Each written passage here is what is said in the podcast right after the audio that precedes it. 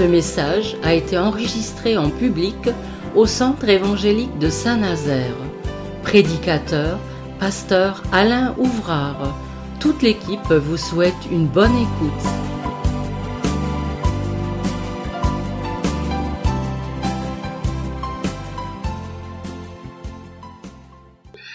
Notre humanité, eh bien, elle est faite, euh, c'est vrai, avec euh, toutes ces souffrances, misères, d'une manière ou d'une autre, plus ou moins graves, naturellement. Hein.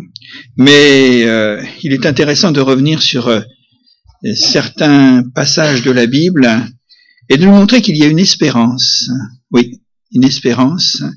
Non pas seulement l'espérance dans les hommes qui peuvent nous apporter le secours, le soulagement, une délivrance, mais qui restera toujours momentanée, mais véritablement pour les enfants de Dieu. Et c'est le but de notre méditation ce matin. Je m'adresse non pas à un auditoire d'évangélisation, mais à un auditoire de chrétiens, d'enfants de Dieu, de disciples de Jésus-Christ. Et je pense qu'il est bon peut-être de repasser certaines vérités essentielles de l'évangile, de la Bible, qui est tout simplement, eh bien, l'intervention de Dieu qui vient vers les hommes, qui non seulement nous bénit, mais nous guérit. Alors, on va prendre un premier texte dans le livre de l'Exode. livre de l'Exode, chapitre 15, verset 26. C'est important, parce que je pense qu'il y a peut-être parmi nous ce matin, et je pense que je ne me trompe pas, soit sur le plan physique ou sur le plan moral, des souffrances, des peines, des chagrins, des douleurs. Alors, ça c'est l'humanité. Donc, Exode, chapitre 15, verset 26.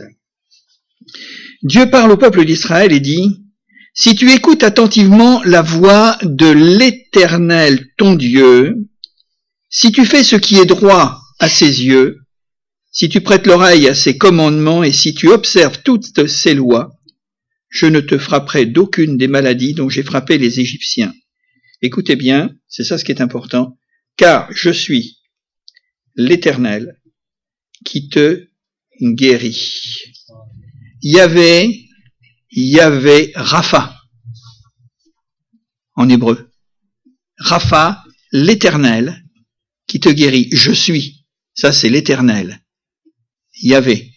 Et puis, ensuite, il y avait Rapha qui te guérit, qui apporte la guérison, qui te donne la guérison, qui veut ta guérison.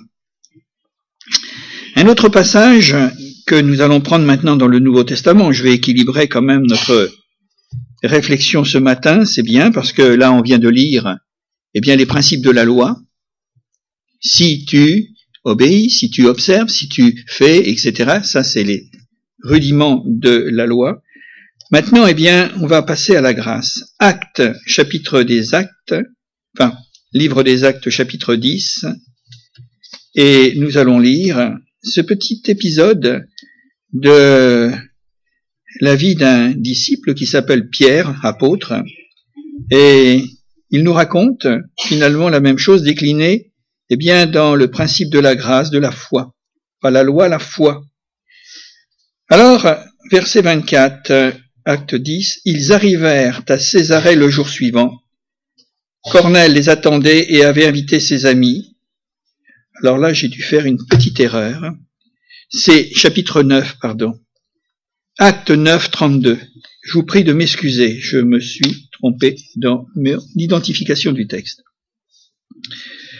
Alors, donc, je rappelle, acte 9, verset 38. Non.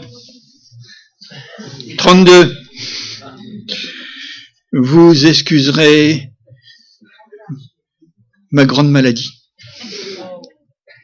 Oui, je sais, je sais, je sais, vous êtes plein de compassion pour moi. Voilà, vous avez raison d'écouter, hein, parce que c'est moi qui me suis trompé. Mais à culpa. Comme Pierre visitait tous les chrétiens, tous les saints, il descendait aussi vers ceux qui demeuraient à Lyde. Il y trouva un homme nommé Aîné, couché sur un lit depuis dix-huit ans, huit ans, et paralytique. Pierre lui dit, Aîné, Jésus-Christ te guérit. Lève-toi, arrange ton lit. Et aussitôt, il se leva. Voilà. Bien, je vais retrouver mon équilibre maintenant. Vous avez remarqué que très fréquemment, à maintes reprises, eh bien, euh, nous constatons que l'acte de guérir de Dieu ou de Jésus, nous retrouvons des guérisons divines dans l'Ancien, le Nouveau Testament, ce qu'on appelle les Saintes Écritures, et pour montrer à l'évidence que Dieu est omnipotent. Vous savez ce que ça veut dire? Omni. Et puis, également potent, tout puissant. Voilà. Il peut tout, rien ne l'arrête. Et pour nous dire qu'il est au-dessus de toute difficulté, de toute détresse, de tout désarroi, qu'il est au-dessus de la mort, et que, ce, à ce titre, il est au-dessus de toutes les maladies qui pourraient, qui peuvent, qui surviennent sur la terre des hommes, car l'affirmation qui nous est donnée dans le Nouveau Testament, c'est que tout ce qui est impossible aux hommes est possible à Dieu. On va faire de la doctrine ce matin, si vous voulez. Ce sera peut-être pas seulement de l'exhortation, mais on prendra finalement, eh bien, euh, ce, cet aspect de l'évangile, de la prédication qui est la doctrine. J'en fais peu souvent, mais c'est bien de pouvoir nous remettre dans le contexte. La première question que nous pouvons nous poser, peut-être pour un néophyte ou celui qui découvre l'écriture, qui ouvre la Bible pour les premières fois, ce qui n'est pas notre cas, mais peut-être ça peut concerner quelqu'un, en quoi consiste l'action du Saint-Esprit, l'action de Dieu de guérir les malades? Je voudrais dire tout de suite, parce qu'il ne faut pas se méprendre, mais mettons les choses et classons-les, c'est que la guérison, l'intervention divine, la guérison divine n'est pas un soulagement ni un apaisement. C'est pas quelque chose qui vient aujourd'hui, qui demain vient finalement, eh bien là, va nous remettre peut-être dans le contexte de nos souffrances et de nos maux, mais c'est une restauration complète et définitive dans la vie d'une personne, que ce soit sur le plan physique ou sur le plan, eh bien là, psychique. Oui, la guérison qui vient authentiquement de Dieu, nous en voyons moins maintenant, mais il y en a, mais il fut un temps, dans les temps de réveil des églises de Pentecôte, il n'y avait que ça. Des ministères qui étaient véritablement eh bien, des prédicateurs de l'évangile et qui étaient accompagnés. C'est pas qu'ils avaient un don, mais Dieu leur donnait une capacité de prier pour les malades et les malades étaient guéris. Et aujourd'hui encore, les malades sont guéris. Peut-être y a-t-il une concurrence sauvage et un abaissement de la foi des chrétiens pour aller chercher en priorité le secours des hommes, ce n'est pas condamnable. Mais faire de moins en moins confiance à Dieu et faire plus confiance aux hommes et à la science médicale. À l'époque, ou encore aujourd'hui dans nos pays, ou dans les pays du tiers-monde, je peux vous dire, il y a si peu de médecins, et il y a si peu de soins, d'hôpitaux et de dispensaires, c'est que celui qui est malade, il n'a qu'une chose, c'est pas de se tourner vers la terre parce qu'il n'y a rien à espérer, mais c'est de se tourner vers le ciel. Et il y a actuellement des milliers, voire des centaines de milliers de guérisons, parce que la guérison divine, c'est encore pour aujourd'hui. C'est encore quelque chose pour aujourd'hui. J'ai bien dit que c'est un rétablissement complet. J'ai eu la constatation à faire qu'il y avait des uluberlus et des faux évangélistes, faux prophètes, des tripoteurs et des abuseurs de la foi qui quelque part, eh bien là, euh, faisant ce que dans sommairement était écrit dans l'évangile, mais il ne venait pas de Dieu. Et j'ai remarqué, nous avons constaté, que des gens, et même des chrétiens crédules au milieu de nous, sont allés à courir vers ces gens. Ils n'auraient pas couru vers un véritable guérisseur qui se déclare guérisseur, mais ils vont courir vers des gens qui se disent évangéliques ou euh, chrétiens, etc., qui se servent euh, en partie de la parole de Dieu, et revenir enchantés, revenir en disant je suis guéri, et quelque temps après, voir que finalement tout ça ne tenait pas, ils retombaient dans leur souffrance et leur, euh, leur misère. Je dis bien que c'est un rétablissement complet, mes frères et sœurs. Et j'insiste là-dessus. Et toutes les tous les exemples qui nous sont donnés dans le Nouveau Testament, moi je crois que Je prends l'exemple de la personne qui était bossue, qui ne pouvait pas se redresser. Eh bien, elle est pas redescendue ensuite pour retrouver sa bosse. Hein. La femme qui avait la perte de sang, quand Jésus, quand elle a touché le vêtement de Jésus, elle a été guérie. Elle sentit dans tout son corps qu'elle était guérie. Et quelques jours après, elle n'a, pas retourné dans ses hémorragies. Hein. Donc, il faut bien comprendre cela. Hein. Et ça, ça fait la différence entre l'authenticité de la guérison qui vient du Seigneur, lui guérit, elle guérit. Ça n'empêchera pas que celui qui est guéri, même un chrétien authentique, est guéri par l'authenticité du Saint-Esprit, ne mourra pas. Naturellement. Alors, c'est un miracle divin que l'homme ne peut comprendre par son intelligence. Et ça, je voudrais quand même le rappeler. Je ne sais pas quand, je ne sais pas comment, je ne sais pas le, les raisons de, de la manière dont Dieu va me guérir. Ça dépasse mon intelligence et je ne dois pas rentrer dans cette euh, gesticulation intellectuelle pour comprendre, pour, pour comprendre et ensuite croire. C'est croire d'abord et ensuite je comprends si, Dieu me révèle de ce qu'il faut comprendre. Mais je suis guéri. Je suis délivré naturellement. La guérison divine est un signe c'est un moyen pour les hommes de reconnaître que Dieu, l'éternel Rapha, est le créateur, qu'il est créateur et qu'il est le seul à avoir le pouvoir de guérir. Nous avons, dans la personne de Dieu, Rapha, eh bien là, la reconnaissance qu'il est le Dieu au-dessus de tous les dieux qui ne sont pas des dieux de toute façon, quoi qu'il en soit. Et nous avons cette belle parole dans Exode, quand il dit à Israël, je suis l'Éternel qui te guérit. Je suis celui qui est là ce matin. Je suis Yahvé, Rapha. Je te guéris. C'est un saisissement de foi. Je ne peux le prendre que par la foi. On va en reparler d'ici quelques, instants. La guérison divine fait partie maintenant disons-le, du ministère de Jésus. Dans l'Ancien Testament, il y avait ces actes d'amour et de compassion pour les souffrances du peuple de Dieu et même en dehors du peuple de Dieu. Quand on voit Naaman, il a bien été guéri. Oui ou non? Et ça, c'était encore, et c'était un païen. Pour montrer que Dieu est créateur de tous les hommes, quoi qu'il en soit. Alors, cela fait partie donc, je l'ai dit il y a un instant, de l'œuvre de rédemption quand euh, il nous est dit dans les épîtres hein, qu'il a pris sur lui toutes nos maladies. Et puis également, en ce qui concerne Ésaïe 53, on le sait, hein, il a pris sur lui toutes nos... C'est-à-dire que ta maladie, Jésus l'a prise. Les choses sont réglées. Ce n'est pas à voir et ou à venir, mais c'est déjà fait. Tu potentiellement euh, on pourrait dire que dans la réalité spirituelle, tu es guéri parce que Jésus a pris tes souffrances et tes maladies. à considérer également que la guérison peut être instantanée. On l'a vu dans certains cas. Lève-toi et marche, et voilà qu'il se met à marcher. aussitôt il se leva, aussitôt il a été guéri. C'est instantané. On en voit de moins en moins peut-être, mais c'est pourtant une réalité très marquée de, des Écritures.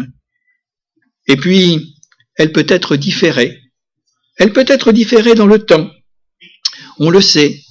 Quand Jésus enverra l'aveugle pour se laver au réservoir de Siloé, ça s'est pas fait immédiatement. Il a vu clair, il a vu à moitié clair, et puis à un moment donné, il a vu vraiment clair. Et puis il y a des guérisons qui vont se faire après la prière, on en reparlera parce que ce sont des éléments importants, où là, à ce moment-là, eh bien, il peut y avoir un temps, quelques heures, quelques jours, et à un moment donné, eh bien, les choses sont faites. On me racontait hier l'exemple d'une femme qui a souffert terriblement pendant très très longtemps dans sa vie. Elle avait prié, elle a prié, et puis voilà. Et un jour, quelqu'un lui a dit, mais tu ne parles plus de ta maladie. Tu ne parles plus, qu'est-ce qui se passe? Et là, elle a pris conscience qu'elle était guérie depuis pas mal de temps, et elle disait, mais je n'ai pas remercié le Seigneur pour ça. Et oui, il y a des choses qui sont comme ça aussi. Je voudrais dire que il y a la guérison, il y a la non-guérison. Et ça, faut le dire quand même. Et peut-être c'est le cas où certains achoppent et se disent mais pourquoi je suis pas guéri? J'ai vu un tel, je crois que c'est vrai. J'ai reçu tel témoignage et il a été guéri, elle a été guérie. Mais moi, je prie, je prie et je ne suis pas guéri. Eh oui. Ça reste un mystère, frères et sœurs. Mais c'est pas pour ça qu'il faut perdre la foi. Et c'est pas pour ça qu'il faut baisser les blancs en disant Dieu n'existe pas. Et Dieu veut le faire pour lui, mais il ne veut pas le faire pour moi. Non, Dieu veut le faire pour tous. Donc, euh, vous connaissez l'histoire de Paul avec son épine, son écharde. Et il dira, mais j'ai prié trois fois le Seigneur. Et je pense que trois fois, ça pourrait être multiplié avec des zéros derrière. Hein. Surtout qu'il servait le Seigneur. Et il pouvait toujours se dire, ben oui, mais Seigneur, je te sers, euh, tu peux me permettre parce que je le mérite bien, je te sers. Alors ça ne marche pas, ça. Hein. Ça ne marche pas, conserve ou conserve pas. Et j'ai remarqué que ceux qui servent et les prédicateurs qui prêchent, quelquefois ils sont plus malades que les autres, et ils prêchent, et ils, imposent les mains aux malades, et les malades sont guéris, et ils restent toujours malades. Allez comprendre quelque chose. Pas de révolte, pas de rébellion, naturellement. Quand Paul dira pour un très cher ami, qui était ses collaborateurs, j'ai laissé malade, j'ai laissé Trophime malade à Milet. Pourtant, il avait prié pour, pour Trophime. Et puis quand il a dû partir pour aller dans d'autres missions, Paul, eh bien, était désespéré de laisser son ami pour lequel il avait prié que l'ami n'était pas guéri. Mes frères et sœurs, faisons attention de ne pas accuser Dieu de ce que nous ne comprenons pas. C'est important. C'est important ça. On va parler des causes de la maladie parce qu'il faut un petit peu cerner la question. Je dirais que les causes d'une maladie peuvent être multiples. Alors on va faire un petit tour d'horizon très rapide. Cela peut être une cause naturelle, parce que euh, finalement nous sommes euh, une âme et un esprit enveloppés dans, un, une enveloppe, hein, c'est le corps. Hein. et combien le corps a le ressenti de, la chute, hein, quelque part. Ben oui, c'est ça. Il y a des gens qui ont dit j'ai jamais été malade, eh bien qui bénissent le Seigneur. Puis il y en a d'autres qui sont toujours malades et toute leur vie ils seront malades et ils vont traîner cela. Il y a des gens qui sont malades pour un temps et puis après ils vont être bien. Voilà. C'est c'est très difficile à comprendre. Donc ça peut être une cause naturelle et je dis il y a un instant tels que des problèmes euh, de naissance. Tout le monde n'arrive pas avec la même, euh, les mêmes capacités. Il y a des enfants qui, qui viennent et qui partent avec un, handicap d'une manière ou d'une autre, c'est peut-être euh, venant de. Il y en a qui sont malades et par, à la suite d'un accident et qui n'arrivent pas à se remettre. D'autres, ce sont les microbes, ce sont les bactéries, ce sont les virus, enfin toutes sortes de choses. Et là, on les voit pas arriver, hein, ils sont trop petits. Mais bon, c'est pour ça que maintenant il faut serrer la main et puis le masque. Euh, on a une période où c'est dangereux là, en ce moment. Hein. Voilà. Puis je remercie pour tous les autres qui m'ont donné la grippe. Hein. Mais je vous en veux pas. Parce que je sais que si vous me l'avez donné, c'est que vous l'avez eu avant, et peut-être que vous allez l'avoir encore après. Bon. Je dis, avec, je dis tout ça avec des mots d'amour. Hein. Enfin, bon, c'est un petit clin d'œil que je fais de temps en temps pour, détruire, pour détendre l'atmosphère. Ce peut être aussi spirituel. Alors, n'allons pas chercher le spirituel à tout prix dans toute chose. Parce que là, on va tomber fou. Hein. On va tomber dans le mysticisme et dans toutes sortes de choses, et là, on sait. Mais ce peut être aussi spirituel. Dans le cas où les choses sont spirituelles, on sait très bien que nous avons un ennemi et que notre tête est mise à prix. Et quand il peut nous handicaper, quand il peut nous neutraliser, quand il peut nous occuper avec nous-mêmes, avec nos douleurs, nos souffrances, nos cris, etc., etc., lui se frotte les mains parce que, eh bien, il est content, il a réussi à faire quelque chose, il est capable de rendre les hommes malades, bien sûr, de toute façon, on le sait, hein. Et cela peut être à l'origine de certaines maladies, de certaines pathologies, de certaines infirmités. Hein. On le voit par exemple, euh, je l'ai cité tout à l'heure, avec cette pauvre femme qui était courbée, et Jésus dénoncera que Satan tenait lié depuis 18 ans. Hein. C'est quelque chose. Hein. Eh oui, c'est quelque chose. Puis il y en a d'autres comme ça. Le péché des hommes est aussi une autre cause de maladie, peut-être euh, finalement, eh bien là, euh, c'est une cause spirituelle. Alors ça, de toute façon, on n'y échappe pas, parce que si nous étions saints, si nous étions parfaits, il n'y aurait pas de maladie. Alors, voilà. Mais ça, c'est la nature, c'est les choses, et on le sait depuis parce que la Bible nous le dit. Enfin, ça peut être des causes émotionnelles. Nous sommes aussi, euh, notre corps est, est, le, le, porteur. Hein. Notre corps, c'est le vase. À l'intérieur de nous-mêmes, nous avons une âme. Et on en a parlé suffisamment. Mais ça peut être eh bien là, des, des causes euh, émotionnelles telles que la peur. Il y a des gens qui vivent dans la peur et après il y a des résultats euh, psychosomatiques Alors euh, vous allez consulter un médecin, il va vous examiner euh, de long en large, physiquement parlant, et puis il vous dira mais moi je ne vois rien d'anormal. Et finalement c'est notre âme qui est malade. Alors ça peut être la peur, ça peut être le chagrin après un deuil ou des choses terribles, des grandes déceptions. L'anxiété, la dépression, le stress, les craintes, l'angoisse, et tous ces sentiments qui nuisent finalement à notre santé physique et mentale et qui nous amènent eh bien là à ne plus être en bonne santé. Dans tous les cas, c'est Dieu qui guérit. D'accord? Les hommes peuvent intervenir, ils peuvent soulager, ils peuvent comprendre, ils peuvent mettre des noms sur vos mots, ils peuvent euh, là, eh bien, faire beaucoup de choses. Mais croyez bien que c'est Dieu qui guérit. Il y a cette parole de cet homme, euh, c'était un médecin, je ne sais plus si c'était Ophraste Renaudot, qui a dit ceci, l'homme pense et soigne, et c'est Dieu qui guérit. c'est Dieu qui guérit, quoi qu'il en soit. Nous sommes beaucoup plus proches et disposés à croire à la guérison divine, nous les chrétiens, que ceux qui, n'ont aucune espérance en Dieu. Et ça doit changer les choses.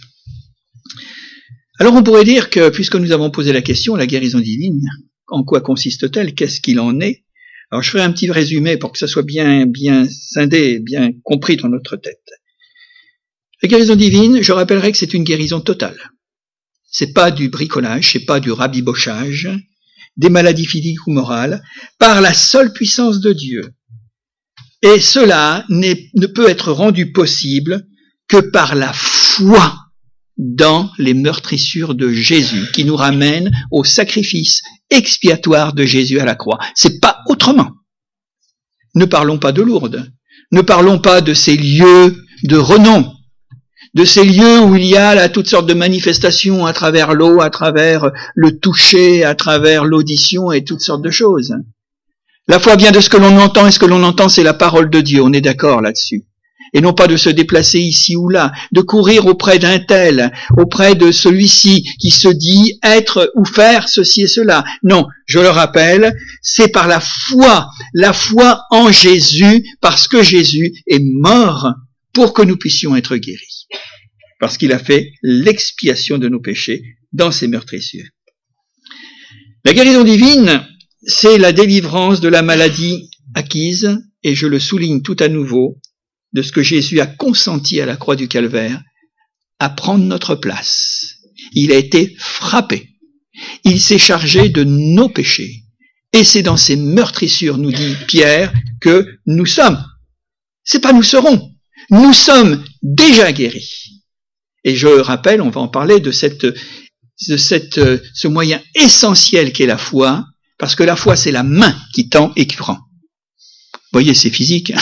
mais c'est nous pour nous montrer, je sais, je connais, je sais que c'est possible, que Dieu l'a accompli, il ne l'accomplira pas deux fois, c'est déjà fait, alors à ce moment-là, puisque j'ai la conviction que les choses sont faites, je tends ma main, la main de la foi, je prends et je le prends pour moi, et à ce moment-là, eh bien, il va se passer quelque chose.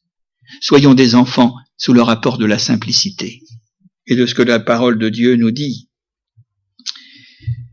Oui, c'est une réalité, une promesse. Réalité, je viens de le dire, promesse parce que dans toute l'écriture sainte, dans l'Ancien Testament et à profusion dans le Nouveau Testament, Dieu a promis de guérir les malades. Il a, promis de nous guérir tout simplement et particulièrement quand la médecine ne peut rien faire.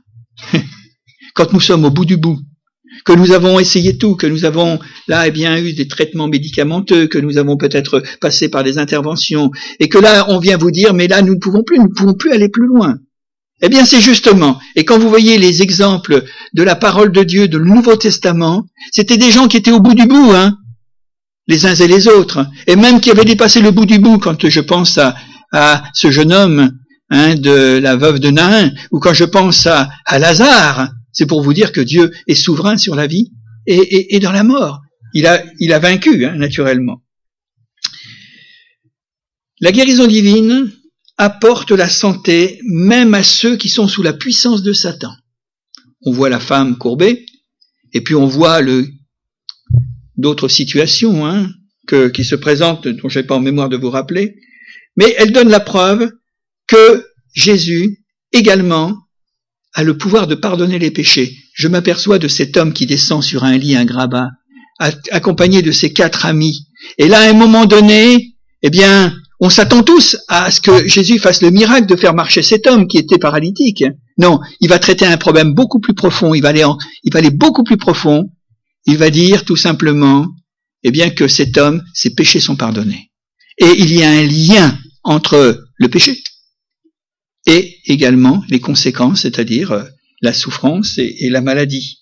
Pouvoir de pardonner les péchés. Et elle nous apporte, la guérison divine nous apporte la preuve que Jésus est ressuscité. Si Jésus n'était pas ressuscité, il n'y aurait pas de guérison divine. C'est parce qu'il est vivant parce qu'il est ressuscité. Et ça, c'est notre espérance. Dans le monde, d'une manière ou d'une autre, il n'y a que la Bible, il n'y a que le Nouveau Testament qui nous parle de cette résurrection unique de Jésus comme rédempteur et sauveur, et celui qui est le médecin des âmes et le médecin des corps. C'est la preuve. Si nous invoquons et si nous disons et que là euh, nous nous tenons dans la prière, dans l'intercession pour quelqu'un ou la prière pour nous-mêmes, à chaque fois que je prie Seigneur guéris-le ou guéris-moi, c'est que je proclame que Jésus est ressuscité. Pourquoi je m'adresserai à un mort qui n'entend pas? Il y a des vérités hein, qui apparaissent là au fur et à mesure. Oui, c'est la confession que Jésus est ressuscité. Et tout ça dans un but tout à fait particulier, c'est que celui qui a fait l'objet de cette guérison, eh bien là, puisse penser que si Dieu guérit son corps, il veut aussi sauver son âme. Ta foi t'a sauvé, dira-t-il à quelqu'un qui a été guéri. Ta foi t'a sauvé. Jésus aurait pu dire, eh bien, tu, es guéri maintenant. Mais parce que tu es guéri, parce que tu as cru dans la possibilité de ma guérison, de la guérison que je te donne, maintenant, j'ai guéri ton corps, mais maintenant, je voudrais guérir ton âme. Et beaucoup d'hommes et de femmes, eh bien, après avoir fait une expérience surnaturelle, extraordinaire, miraculeuse, on est arrivé à comprendre que son âme était malade et qu'il avait besoin du pardon de Dieu et du salut de Dieu, naturellement. C'est le ministère de Jésus qui nous dit qu'il est venu pour guérir, il est venu pour sauver. La guérison divine révèle la compassion de Christ, l'amour de Christ pour tous les souffrants du monde. Et ça, c'est important de le redire. On va voir brièvement un autre aspect. C'est le suivant. Par quel moyen et de quelle manière je peux m'approcher de Dieu pour qu'il me guérisse Tout simplement? D'abord, une chose, c'est que la guérison divine ne s'achète pas. On le voit dans certains, euh, certains domaines que la guérison divine, c'est gratuit. C'est la gratuité complète et totale. Ça ne s'achète pas parce que Dieu n'est pas un gourou. Il n'est pas un guérisseur. Et que la guérison divine, c'est une grâce, c'est une faveur, c'est un cadeau de Dieu que Dieu donne et accorde à une personne qui souffre. Dieu a de la compassion pour ceux qui souffrent. Dieu, Jésus, a de la compassion pour vous qui souffrez. Ne vous révoltez pas. Vous n'êtes pas tout seul. Il est auprès de vous. Il vous accompagne dans la souffrance pour le temps qui sera nécessaire parce qu'il y a une leçon derrière aussi. Il y a une leçon. Je ne suis pas guéri. Pourquoi je ne suis pas guéri? Je voudrais être guéri, Seigneur. Combien de fois nous avons vu des gens, malheureusement, malheureusement, je dis, qui ont été guéris miraculeusement, et quand ils ont pris leur guérison, c'était terminé. Et des chrétiens, même parmi nous, après avoir peut-être passé un longtemps dans l'Église, dégradant, rétrogradant, nous pourrions dire, malgré une guérison extraordinaire arrachée à la mort, on a fini par abandonner le Seigneur. L'apôtre Paul a tenu le coup à travers cette écharde, parce que Dieu le tenait. Il le tenait à travers ça et Dieu nous tient d'une manière ou d'une autre, d'une façon ou d'une autre. Ça, ça fait partie, euh, nous pourrions dire, de l'éducation divine que Dieu donne à nos vies. À nos vies. Et on nous comprendra de l'autre côté, on pourra dire merci Seigneur parce que j'ai souffert. Peut-être pendant un certain temps dans ma vie, mais c'est ce qui m'a tenu. Finalement, c'est ce qui m'a accroché à toi. J'aurais été finalement, eh bien là, euh, en bonne santé, ou retrouver la bonne santé, peut-être que je ne serai plus chrétien aujourd'hui et je ne serai pas au ciel. J'aurais peut-être renié ton nom. C'est possible tout ça. Le premier élément de la, guérison divine, c'est la foi, mes frères et sœurs. La foi. La foi, la Bible nous montre que celui qui s'approche de Dieu pour sa guérison doit le faire dans une complète confiance. Seigneur, je ne sais pas, je ne comprends pas, je ne peux pas, et on peut multiplier toutes nos impossibilités, tous nos murs et nos frontières que nous nous mettons à nous-mêmes, eh bien, une chose qui est certaine, c'est que quand je m'approche de Dieu dans la foi, eh bien là, il écoute. L'ennemi finalement de la guérison divine, c'est notre incrédulité. Les doutes, je serai plus nuancé, parce que quand on souffre, moi je dis que le doute est naturellement eh bien euh, l'accompagnateur de, de nos souffrances. Parce que le doute, il a deux orientations. Soit je m'effondre et je tombe dans l'incrédulité, ou alors à ce moment-là, je surmonte le doute et là, je vais aller véritablement vers la plénitude de la foi. Mais c'est moi qui décide. Hein. Soit je me décourage, ou soit, et alors à ce moment-là, je vais prendre la victoire dans cette confiance que j'ai mis en Dieu et je sais que lui va faire quelque chose. Et notre ennemi, c'est l'incrédulité. Seigneur, guéris-moi. Seigneur pourrait nous dire en susurrant à nos oreilles ou à notre cœur, mais écoute, moi, je suis prêt à te guérir. Je suis toujours prêt à te guérir. La guérison, elle est là près de toi. Mais demande-moi plutôt d'être délivré de ton incrédulité. Si tu peux, nous dit le, père de l'enfant épileptique, Jésus se retourne et lui dit, mais si tu peux, mais tout est possible à Dieu. Tout est possible. Et cet homme va se raviser à ce moment-là, il va se mettre au pied de Jésus en disant, mais je crois, mais délivre-moi de mon incrédulité. Et le problème, il est là, il est récurrent, il est pour tout le monde. Ah oui, Seigneur, délivre-moi de cette, ah, je pourrais dire satanée incrédulité. Elle me colle à la peau et elle m'empêche d'aller plus loin. La foi, la parole de Dieu. Ah oui. Parce que ce que nous disons, on le dit dans le cadre de l'esprit de la parole de Dieu. L'apôtre Paul disait, l'évangile est une puissance de, pour celui qui croit. Quoi? Une puissance. Ben oui. Et, pour accéder finalement eh bien, à cette confiance, à cette foi qui surpasse et qui euh, passe toutes les montagnes, eh bien c'est parce que je sais que c'est une puissance. Et cette puissance, dynamis en grec. Puissance de Dieu, elle vient de Dieu. Et c'est dans l'évangile, c'est vrai que nous retrouvons cette puissance de la parole de Christ. Eh oui. Lève-toi et marche, on l'a déjà dit. Hein cet homme qui tend la main, là, Pierre et Jean qui tendent la main au paralytique de la belle porte du temple à Jérusalem, il y a justement un geste. Hein. Et là, à ce moment-là, il trouve la force sur ses, chevilles qui sont complètement, eh bien là, inaptes à le porter, il va trouver la force, c'est une puissance. Une puissance de Dieu. Il faut croire encore à la puissance de Dieu. Cela nous a été rappelé à travers une prophétie, une pensée prophétique. Y a-t-il quelque chose d'étonnant de la part de Dieu Lui qui nous a créés en bonne santé, qui nous a créés pour que nous soyons en bonne santé, et lorsque les choses se dégradent, il est capable de nous remettre en bonne santé. C'est quand même mieux de vivre quand on est en bonne santé qu'en mauvaise, hein Ouais Ah oui, ça c'est sûr. Hein. donc la foi, la première, le premier point. La deuxième chose, c'est bien connaître la parole de Dieu. Donc il est nécessaire de la méditer et de s'en imprégner. Et à ce moment-là, même au préalable, de demander à Dieu, je lis ta parole, mais éclaire-moi. Comment pourrais-je croire si tu m'éclaires? Demandez au Saint-Esprit lorsque vous êtes devant une situation difficile et que vous cherchez à vous orienter dans la parole de Dieu, quelle sera la promesse qui est pour vous? Mais le Seigneur va vous la donner. Il va vous la donner, cette parole. Mais pour ça, il faut ouvrir la Bible. Hein. il y a la prière au nom de Jésus, exclusivement au nom de Jésus. Le seul nom qui nous était donné, c'est le nom de Jésus. C'est Pierre qui le dit dans le livre des Actes au chapitre 3. Les hommes n'ont aucun pouvoir, c'est uniquement le nom que nous devons prier, que nous devons apporter devant notre Père. Tout ce que vous demanderez au Père en mon nom, nous dit Jésus, il le fera. L'imposition des mains maintenant, c'est quelque chose qui est familier dans nos milieux chrétiens, nos milieux évangéliques, charismatiques. Mais je voudrais quand même vous dire qu'il ne faut pas se méprendre dans les milieux occultes, dans les milieux pseudo spirituel. Dans les milieux où vous avez là toutes sortes de gens qui euh, gravitent et qui se disent avoir reçu un don de Dieu, il y a aussi l'imposition des mains. Retenons la vraie imposition des mains, celle que Jésus nous a enseignée. Hein. On voit Jésus fréquemment prier pour les malades. Il le fait, il nous montre l'exemple dans son ministère. Ouais. Il y a l'onction d'huile pour les malades, mais pas n'importe quel malade. C'est vous l'onction d'huile. C'est vous, c'est elle qui vous est réservée. Parce que vous avez maintenant la connaissance. L'onction d'huile, frères et sœurs, c'est fait pour les croyants malades, les chrétiens malades. C'est pas pour l'évangélisation, hein.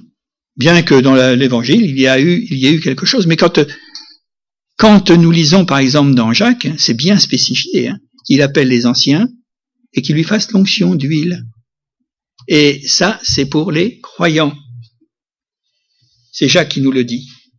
pour que le, malade obtienne sa guérison. Il y a également un autre aspect, un moyen d'obtenir et de recevoir la guérison divine, c'est le don des guérisons. Ça se trouve dans 1 Corinthiens chapitre 12 verset 9 à travers les dons de puissance. Alors je rappelle, il y a les dons d'inspiration, ce que nous avons vu ce matin, c'est-à-dire la prophétie, le parler en langue et son interprétation. C'est les dons d'inspiration. Il y a les dons de révélation, la parole de connaissance, la parole de sagesse et le discernement des esprits.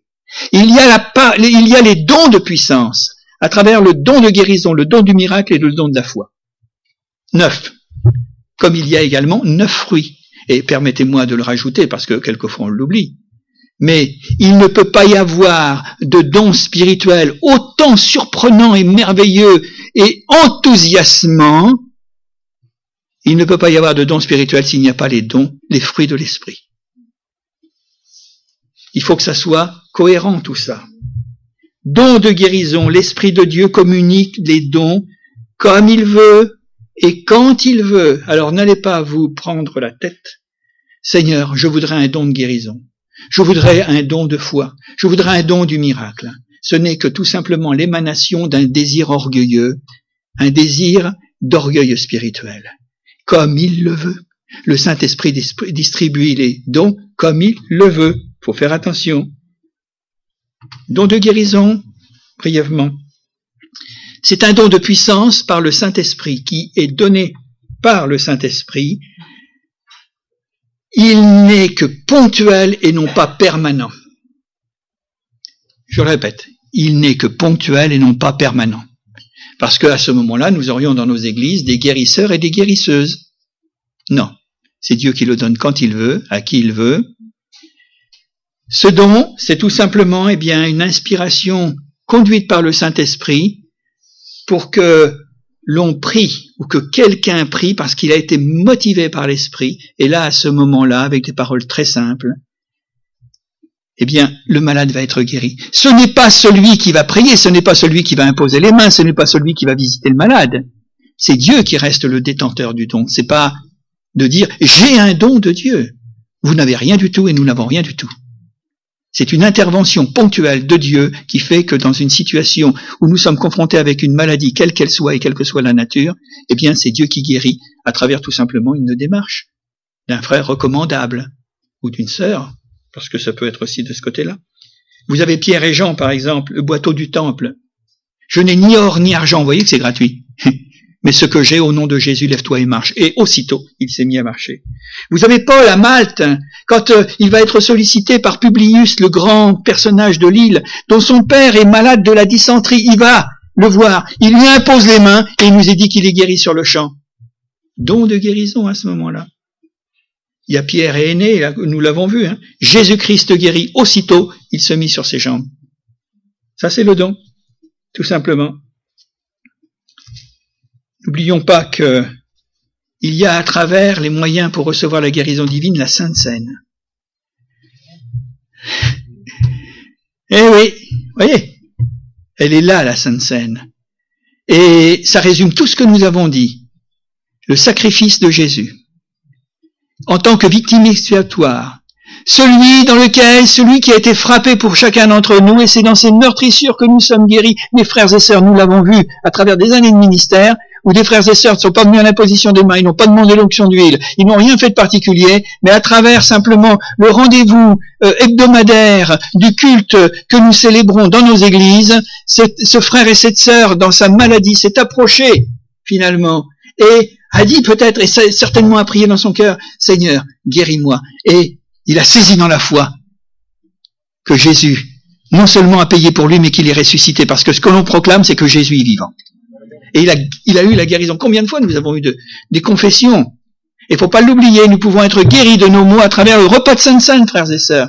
Et moi je dis que celui qui refuse de prendre la Sainte-Sainte parce qu'il a des idées préconçues ou un petit peu déviantes, eh bien qui se dit moi je prends pas la Sainte-Sainte, eh bien c'est un tort. Parce que vous privez de la grâce de Dieu. Et quelqu'un dans un autre domaine, et je parle plus de la guérison divine, mais quelqu'un qui a péché, et de dire je peux pas m'approcher de la Sainte Seine et parce que ma faute est impardonnable ou je ne peux pas finalement, etc., etc. Je voudrais simplement vous rappeler, frères et sœurs, que Dieu va nous aider dans nos, dans nos chutes. Par contre, si c'est un état, c'est autre chose. Comprenez la différence entre une chute et un état? C'est autre chose. Donc, le repas de Sainte-Seine, la prière collective, mes frères et sœurs, on a eu. Et je voudrais simplement vous donner une invitation pour le mercredi soir à, Saint-Nazaire. Hein la prière collective. Lorsque nous avons des jeunes, très rarement, mais enfin jeunes et prières, le, le dimanche, une fois par mois, une fois par semaine, à Redon, à Saint-Nazaire, combien nous avons supplié le Seigneur dans des cas qui sont très récents, des cas où il y avait la proximité de la mort pour certains ou certaines. Et moi je crois que Dieu est souverain.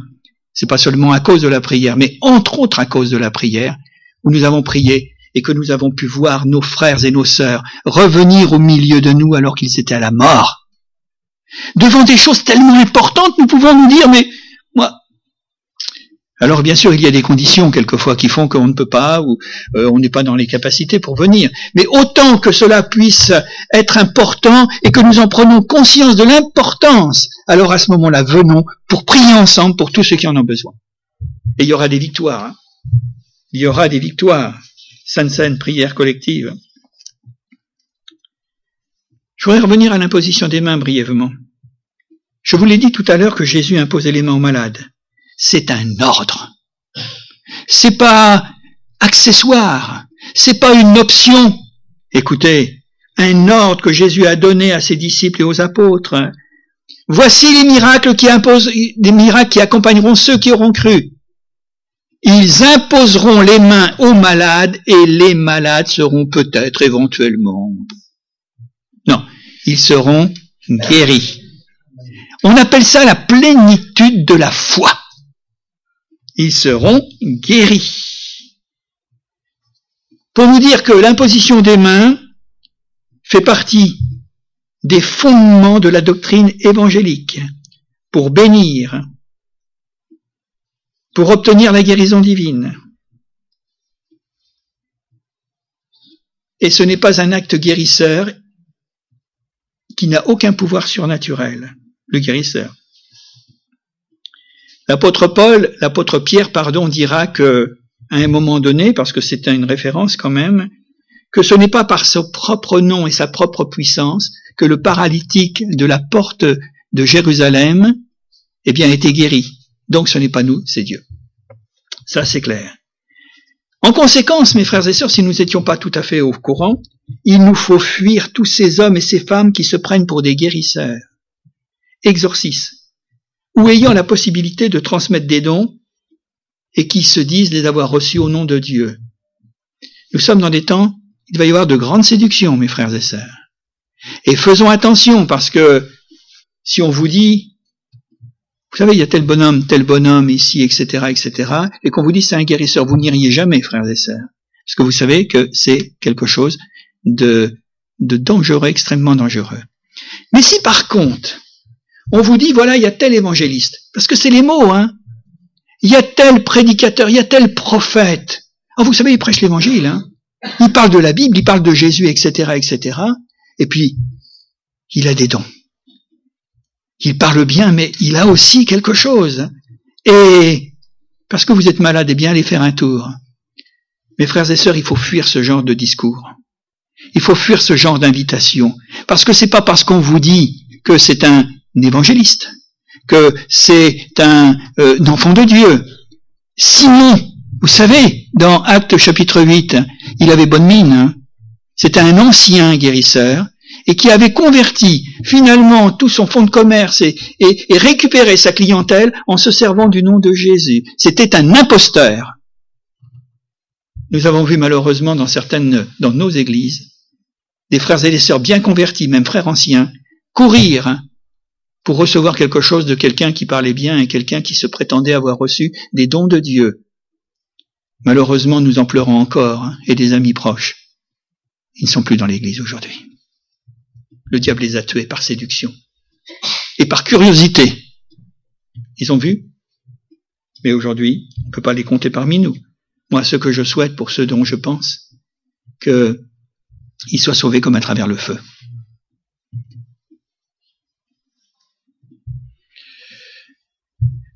Liberté au niveau de l'imposition des mains. L'imposition des mains doit être pratiquée dans la liberté, c'est vrai, dans nos assemblées, sous la responsabilité des ministères placés à cet égard. Des ministères, responsabilité du ministère en place. Parce qu'on ne fait pas n'importe quoi dans l'Église de Jésus-Christ. Et le ministère ou les frères anciens ne sont pas là des, des redresseurs tort, des gens qui ont des œillères, etc., etc. Mais nous sommes garants que la parole de Dieu, c'est la pluie et la pluie de la vérité. Et je pense que quelquefois, quand on veut pas entendre, on n'entend pas. Et quand on veut entendre, on a besoin de respecter finalement certains principes. La liberté, ce n'est pas un acte religieux, sacrement ou autre chose. Hein. La limite finalement de l'imposition des mains, c'est que c'est le moyen par lequel une personne malade peut recevoir donc la grâce de Dieu, celle de guérir, et de savoir que finalement, eh bien, Dieu va agir, va agir dans le cadre où sa parole est respectée, pas en dehors de sa parole. La déviation qui peut s'attacher à l'imposition des mains, nous devons rejeter l'imposition des mains pour la guérison des animaux. Ah, vous êtes choqués Ah ouais Ou des objets inanimés, des mouchoirs, des photos et tout le reste. Vous allez me dire, mais ça existe ça? Ah ouais? Ça existe? Alors, c'est quelquefois des pseudo-évangélistes qui sont à la fois euh, évangélistes, chrétiens à douter, mais aussi guérisseurs. Eh oui. Et quelquefois ça marche. Hein. Combien d'histoires nous avons entendu que certains sont allés euh, prier pour les vaches parce qu'elles étaient malades et tout ça. Hein Alors je sais pas si l'animal, lui, va glorifier le Seigneur dans tout ça. Hein faut faire attention parce que ça, ça se fait aussi hein, ou par procuration, substitution de personne. Voilà, vous connaissez quelqu'un qui est à Marseille, euh, elle n'est pas là, eh bien, est-ce que vous voulez prier pour elle en me posant les mains à moi? C'est faux, frères et sœurs. Parce que tout simplement, on peut se réunir pour prier cette personne en citant son nom devant le Seigneur. Hein. Ça va plus vite qu'Internet. Alors, qui peut imposer les mains maintenant? Qui peut imposer les mains? On va essayer de répondre à cette question ce sera la dernière. Marc, dans son évangile de l'Ascension, nous démontre que dans son évangile, les signes et les miracles de guérison par l'imposition des mains accompagneront ceux qui auront cru. J'ai cité. Ils sont allés partout, les apôtres et les disciples. Et le Seigneur travaillait avec eux par les signes, les miracles et les prodiges qui se manifestaient après la prédication de l'évangile. L'imposition des mains vient lorsque l'évangile a été annoncé, pas n'importe comment, pas n'importe quoi et dans n'importe quel temps. Ainsi, en principe, toute personne née de nouveau peut imposer les mains. Écoutez bien. Parce que le texte est assez vague hein, en ce qui concerne ce que nous dit Marc. Hein. Un véritable croyant, et là on y arrive, on va essayer d'affiner un petit peu l'approche, un disciple authentique reconnu, à la fois dans l'Église aussi par ses frères et ses sœurs, peut imposer les mains aux malades. Il doit le faire dans la, le respect des responsabilités données à l'Église locale. Si vous avez quelqu'un, je prends un exemple très simple, si vous avez quelqu'un qui est malade, vous pouvez, pour votre mari ou fat qui est chrétien, ou même peut-être des gens qui sont euh, en dehors, hein, c'est peut-être une expérience pour eux de voir que eh bien, Dieu est capable de, de, de donner la guérison. Mais prenons, vous avez un enfant qui est malade, père, mère, vous pouvez imposer les mains à votre enfant. C'est pas défendu. Hein. Oui. À défaut, si vous voulez, ou à défaut, selon ce que vous pensez, venir faire un frère ancien, si vous voulez, ou, ou le pasteur, ça, il n'y a pas de problème. Mais si vous êtes dans une situation, frère et sœur, vous pouvez prier, justement pour votre enfant qui est malade. Il n'y a pas d'interdiction. Vous demandez au Seigneur et vous priez, tout simplement. Donc, pour un bon fonctionnement de la vie de l'Église, parce que l'imposition des mains, ça touche aussi à l'équilibre de l'Église. Il est sage que les malades qui s'approchent par l'imposition des mains dans les réunions reçoivent cette euh, imposition par ceux qui sont en place et reconnus pour le faire, frère ancien, le pasteur, et pas tout le monde se précipiter. Aujourd'hui, nous avons des réunions évangéliques authentiques même dans nos églises, où tout le monde impose les mains à tout le monde. Voilà. T'es malade, je te, je te pose les mains, et puis ceci et cela. C'est la cacophonie, et ce n'est pas biblique. Voilà. On a vu des réunions où alors vous savez, s'il y a un temps soit pas un peu d'orgueil, un petit pincement de dire moi j'ai un ministère mais le pasteur ne reconnaît pas mon ministère. Attendez. D'abord, faut avoir une vie qui soit en conformité. Hein. Il faut être équilibré d'abord. Parce que des gens qui tripotent et qui sont en train d'imposer les mains à n'importe qui en faisant n'importe quoi, avec n'importe quelle formule, ça peut exister aussi dans nos églises. On arrête. D'accord? Mais à partir du moment où il y a quand même de l'ordre et de la bienséance. C'est comme c'est pour les dons spirituels, que tout se fasse dans l'ordre et la bienséance, et que ce ne soit pas pour la glorification de l'homme, mais pour que ce soit l'édification de l'Église et la gloire de Dieu. Ça évitera quand même pas mal de désordre, hein, je peux vous le dire. Hein. Alors, il est sage, finalement, que ça se fasse dans cette condition-là, et ceux qui sont, qui doivent intervenir, les croyants, à quelque niveau que ce soit, ce soit des gens qui soient matures. Si ce sont des farfelus, avec des idées tout à fait particulières qui ne tiennent pas en compte et qui ne tiennent pas en respect ce qui est les enseignements, de, les enseignements de la parole de Dieu, alors à ce moment-là, je pense qu'il faut faire attention, tout simplement. Et on ne se fait pas imposer les mains par n'importe qui. Dernier point. Ceux qui imposent dans l'écriture sainte, parce qu'on va revenir peut-être euh, avant de terminer, ceux qui imposent les mains dans l'écriture sainte sont les apôtres les évangélistes, authentiques, hein, les anciens. Oui, frères anciens, vous avez aussi cette, cette responsabilité. D'ailleurs, vous le faites. Si nous assimilons l'imposition des mains, alors à ce moment-là, si nous la, restituons dans la parole de Dieu et dans l'ordre de la parole de Dieu, il n'y aura aucun problème. La, recommandation de Paul à Timothée, eh bien, parce qu'il y a quelquefois une ambiguïté. Il y a l'imposition des mains pour recevoir le baptême du Saint-Esprit.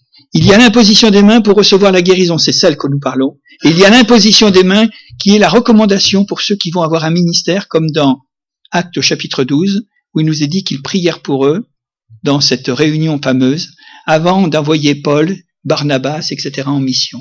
Donc il faut faire attention à l'imposition des mains. On parle de l'imposition des mains dans la guérison divine. Voilà, il faut faire attention naturellement.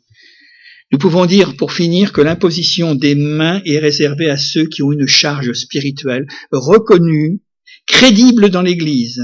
Donc, on l'a dit, apôtre, docteur, évangéliste, prophète, pasteur et ancien, pour confirmer l'annonce de la parole de Dieu. Et c'est ça ce qui est important, parce que la parole de Dieu va véhiculer une parole de foi, d'espoir, rappeler une promesse, et ensuite on peut dire aux gens, c'est ce que nous faisons régulièrement dans nos réunions d'évangélisation, maintenant ceux qui sont souffrants, malades, quelle que soit la maladie, quelle que soit la nature, physique, morale, venez devant, vous avez entendu la parole, vous avez peut-être saisi une promesse, alors à ce moment-là, vous pouvez venir devant, non pas d'une manière passive, en disant, bah, le pasteur, lui, c'est lui qui a le don, et puis je vais être guéri. Ça, c'est complètement faux. C'est vous qui êtes euh, impliqué. Et le pasteur, si finalement, eh bien, il impose les mains, il le fait parce que c'est un ordre du Seigneur, mais il n'a pas de don.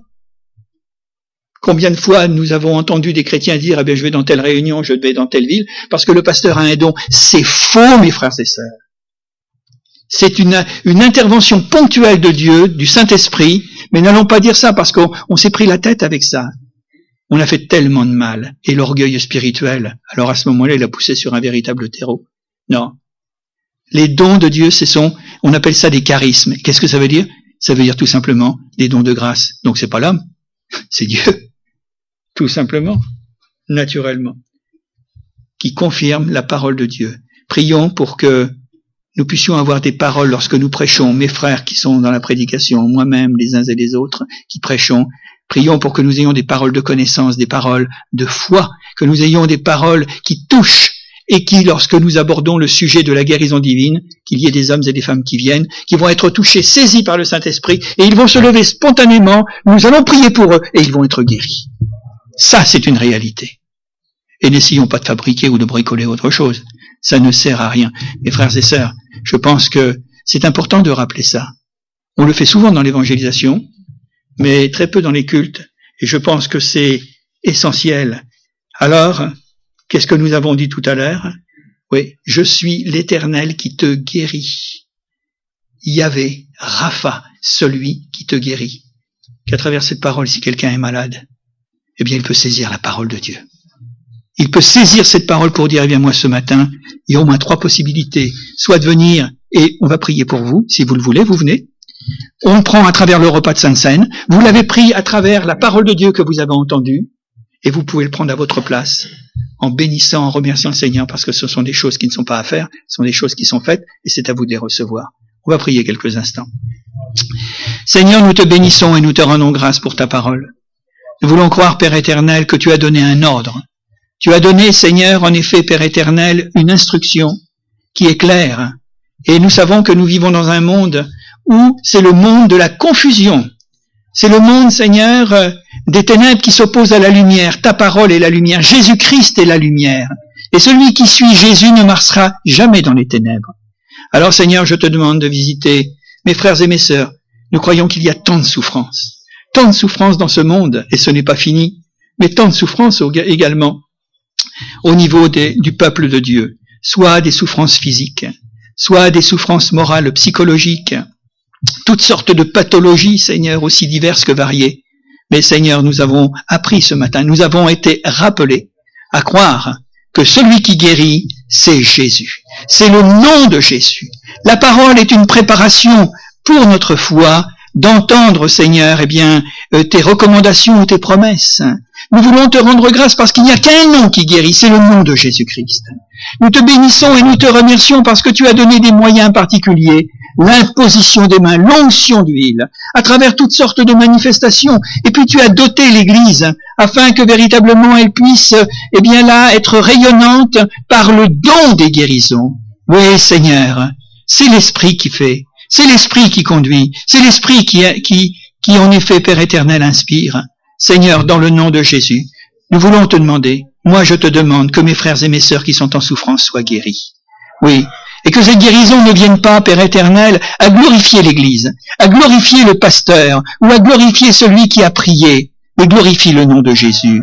Et que de là, Seigneur, lorsqu'il s'agit en effet, Père éternel, d'une pure évangélisation, des gens qui ne connaissent pas, mais qui entendent pour la première fois le message de, de, Jésus, eh bien, puissent non seulement euh, expérimenter la guérison, mais expérimenter la guérison de son âme, donc le salut en Jésus-Christ.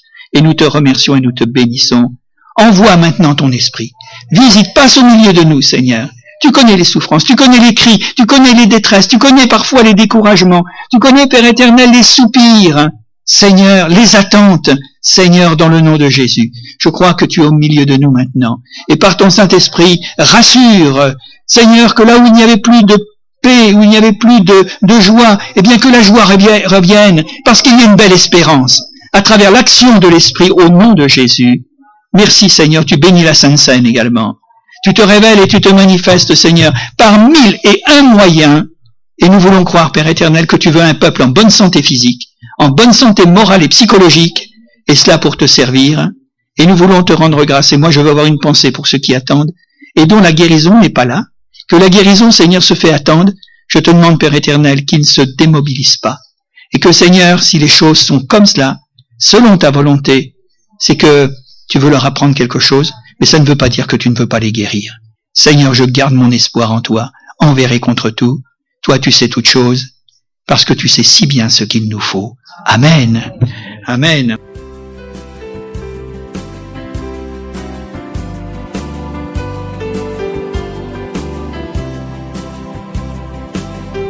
Pour écouter d'autres messages audio ou vidéo, Retrouvez-nous sur www.add-saint-nazaire.fr.